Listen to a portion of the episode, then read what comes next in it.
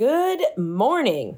It's Monday, February 27th, International Polar Bear Day.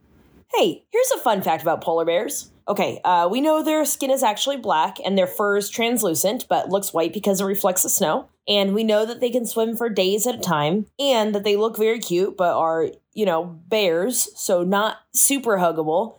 But did you know that scientists can extract polar bear DNA from just two small scoops of snow from a paw print? And not only that, but they can also get the DNA of a seal that that bear just ate from that same little scoop. That's wild. That should that talk about that today. That's wild. And now the news.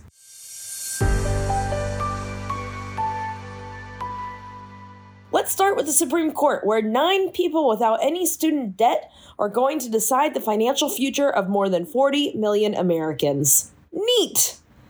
Oral arguments begin tomorrow over whether Biden has the power to cancel billions in student loan debt.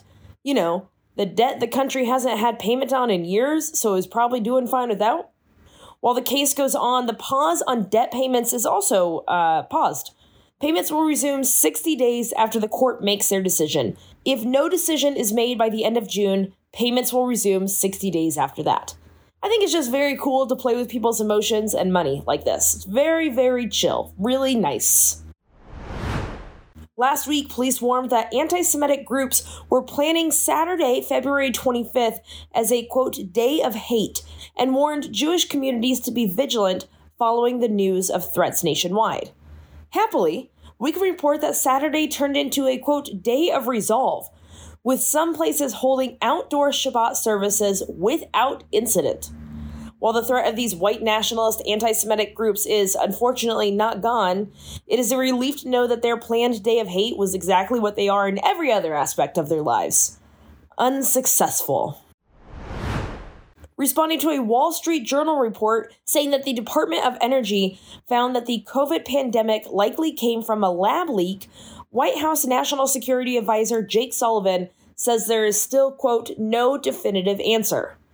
While they are still looking into the origins of the virus, the fact remains that there is, as he said, no definitive answer. And this has got to be such a bummer of a day for Jake Sullivan because here's the Wall Street Journal coming out being like, yeah, we got him. It was a lab made virus. But in actuality, while yes, the Department of Energy did say that it was likely caused by a lab leak in Wuhan, they also said it with, quote, low confidence. Like, you can't just pick and choose pieces of the news that you want just because it works for you. If that was the case, I'd just pull a headline from any Rolling Stone article and turn it into this.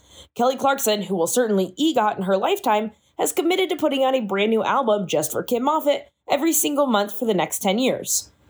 Wishing and reporting are different things. Come on. So wild to think that the Wall Street Journal used to be a serious newspaper. Now it's just this. If you live in Los Angeles, you probably already know this, but if not, it rained last weekend. Big time. And snowed. It was nuts. Unfortunately, currently more than 126,000 customers are without power because of the rain and winds. Hopefully, that number shrinks very, very quickly. The storm is expected to stick around today and tomorrow before heading northeast. A wooden boat carrying migrants crashed into the rocky reefs of the Italian coast, killing at least 60 people, with dozens more missing in the waters. The boat, which set off from Turkey, had as many as 200 passengers. So far, at least 80 have been found alive, though officials fear the number dead could surpass 100. One person, indicated by survivors as a trafficker, has been taken into custody. And that's it. That's the news. Short episode. You know, slow news day. Again, we embrace these moments. I'm proud of polar bears. Some weigh as much as 10 men. That's so gnarly. And they're rich because they invested in Coke early. That's why they're always in those commercials because they own 17% of the company. Not a lot of people know that. But more than that, more than a well behaved polar bear at a Coca Cola board meeting. These episodes are free. What do you want from me? But more than that, still, I'm proud of you.